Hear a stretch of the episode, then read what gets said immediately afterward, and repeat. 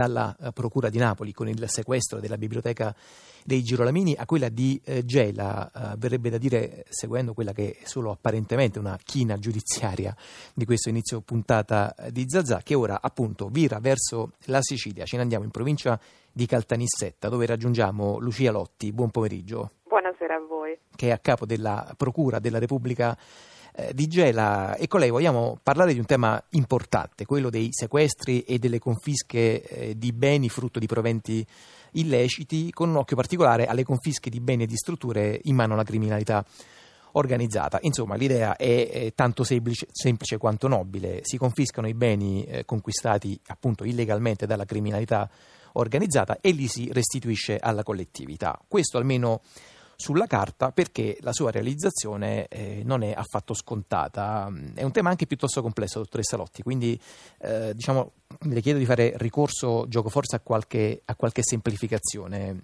E intanto appunto le chiedo questo, se ce la fa con uno sforzo di sintesi, cioè di che cosa parliamo quando parliamo di una categoria come quella dei beni confiscati alla criminalità organizzata, che cosa si intende?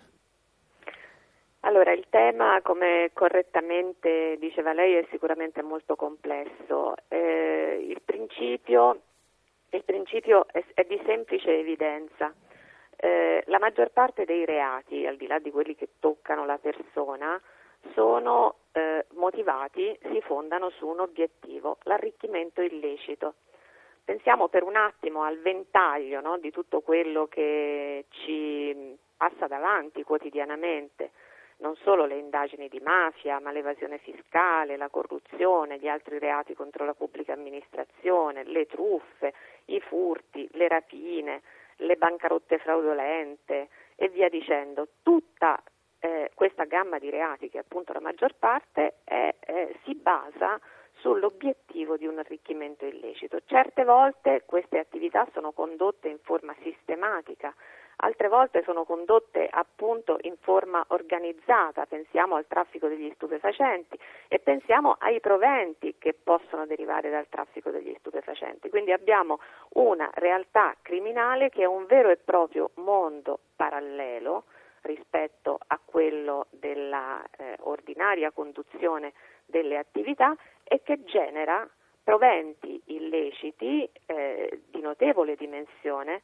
che possono determinare anche dei turbamenti particolarmente significativi dell'ordine economico, non solo dell'ordine sociale, ma anche dell'ordine economico.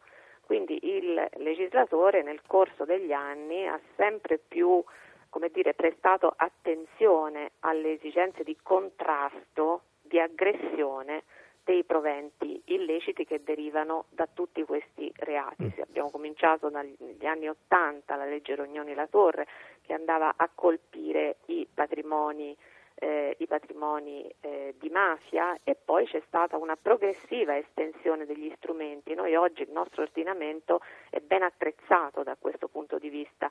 Abbiamo diversi strumenti che ci consentono sia di aggredire i patrimoni che non trovano giustificazione. Rispetto ai redditi dichiarati, ovviamente sempre relativamente a soggetti che siano gravemente coinvolti in fatti illeciti e quindi appunto i patrimoni che derivano dalla, eh, dal traffico degli stupefacenti, dalle associazioni mafiose. E poi abbiamo anche degli strumenti che ci consentono all'interno dei processi di sequestrare nella fase delle indagini e poi di portare a confisca i proventi delle singole attività delittuose. Ecco, dottoressa Lotti, dal punto di vista appunto di un uh, procuratore capo di una, di una Repubblica eh, del nostro Stato. Come gioca, per esempio, il fattore tempo in queste, in queste questioni? Sappiamo anche dalla pratica come dire, quotidiana spicciola della elefantiasi della macchina della giustizia. Ecco, in questo caso, per esempio, nel ruolo della, uh, del sequestro di beni confiscati alla criminalità organizzata e del loro eventuale riutilizzo a fini sociali, che ruolo ha, per esempio, appunto, la distanza temporale tra, per dire, l'identificazione del fatto criminale, le indagini, l'individuazione dei beni e poi l'effettiva, credo, ablazione, si dica in termini, certo, in termini sì, tecnici? Sì. Ah, il fattore tempo gioca un ruolo assolutamente determinante. Eh, l'obiettivo di eh, sottrarre i proventi illeciti al responsabile, ai responsabili di vari reati. Ecco, io insisto su questo, non si tratta soltanto appunto della criminalità organizzata, ma si tratta di una serie come dire, molto nutrita di attività illecite che possano generare un arricchimento, pensiamo all'usura, no? l'usuraio, anche il singolo usuraio, una volta eh, abbiamo applicato anche in questo caso prima il sequestro e poi la confisca di beni, abbiamo trovato un usuraio che ehm, eh, come dire, si faceva dare in garanzia alle vittime l'appartamento dove abitava e poi lo intestava fittiziamente al portiere dello stabile dove si trovava l'appartamento. Ne abbiamo sequestrati 22. Ecco, questo 22 appartamenti, quindi questo per dare l'idea eh, diciamo di come questi strumenti possono colpire una serie veramente nutrita di attività illecite. Però è importante senz'altro il fattore tempo, cioè la nostra azione può essere realmente incisiva prima di tutto se riusciamo a veramente ricostruire in dettaglio la provenienza dei beni illeciti, quindi se riusciamo a stabilire un nesso forte dal punto di vista probatorio tra l'attività illecita e il provento dell'attività illecita e poi se riusciamo ad arrivare presto.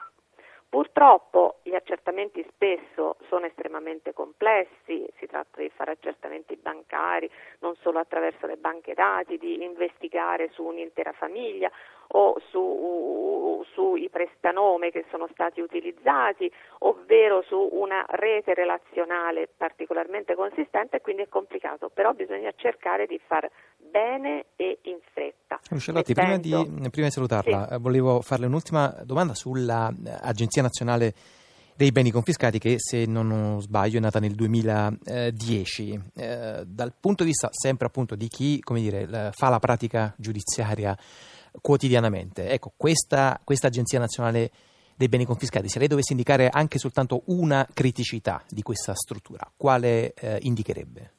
Allora il, il problema sono le dimensioni e la dislocazione sul territorio.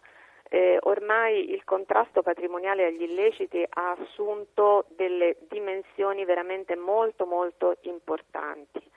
Eh, è necessario che si abbia l'idea di quanti sono i beni, dove stanno, in che condizioni stanno, come si possono gestire, se si possono gestire, come possono eventualmente essere messi in relazione positivamente tra loro. Insomma, abbiamo un problema di gestione eh, economica rilevantissimo rispetto a un patrimonio, un vero e proprio patrimonio dello Stato. È chiaro che per fare ciò occorrono delle strutture agili, delle strutture che siano anche eh, ehm, collocate nei territori interessati ai sequestri e alle confische e che quindi non si limitino a eh, dire, una gestione passiva, ma che abbiano una visione d'insieme del problema. Sicuramente abbiamo una questione importante in questo momento di dimensioni. Attualmente l'Agenzia per i beni confiscati è sicuramente sottodimensionata rispetto a un problema che ha rilevanza nazionale. Mm, molto chiaro e molto condivisibile questo, questo punto di vista di eh, Lucia Lotti, eh, procuratrice capo, procuratore capo della Repubblica eh, di Gela, che ringrazio molto per aver fatto appunto con noi un punto intorno al tema dei beni confiscati alla criminalità organizzata.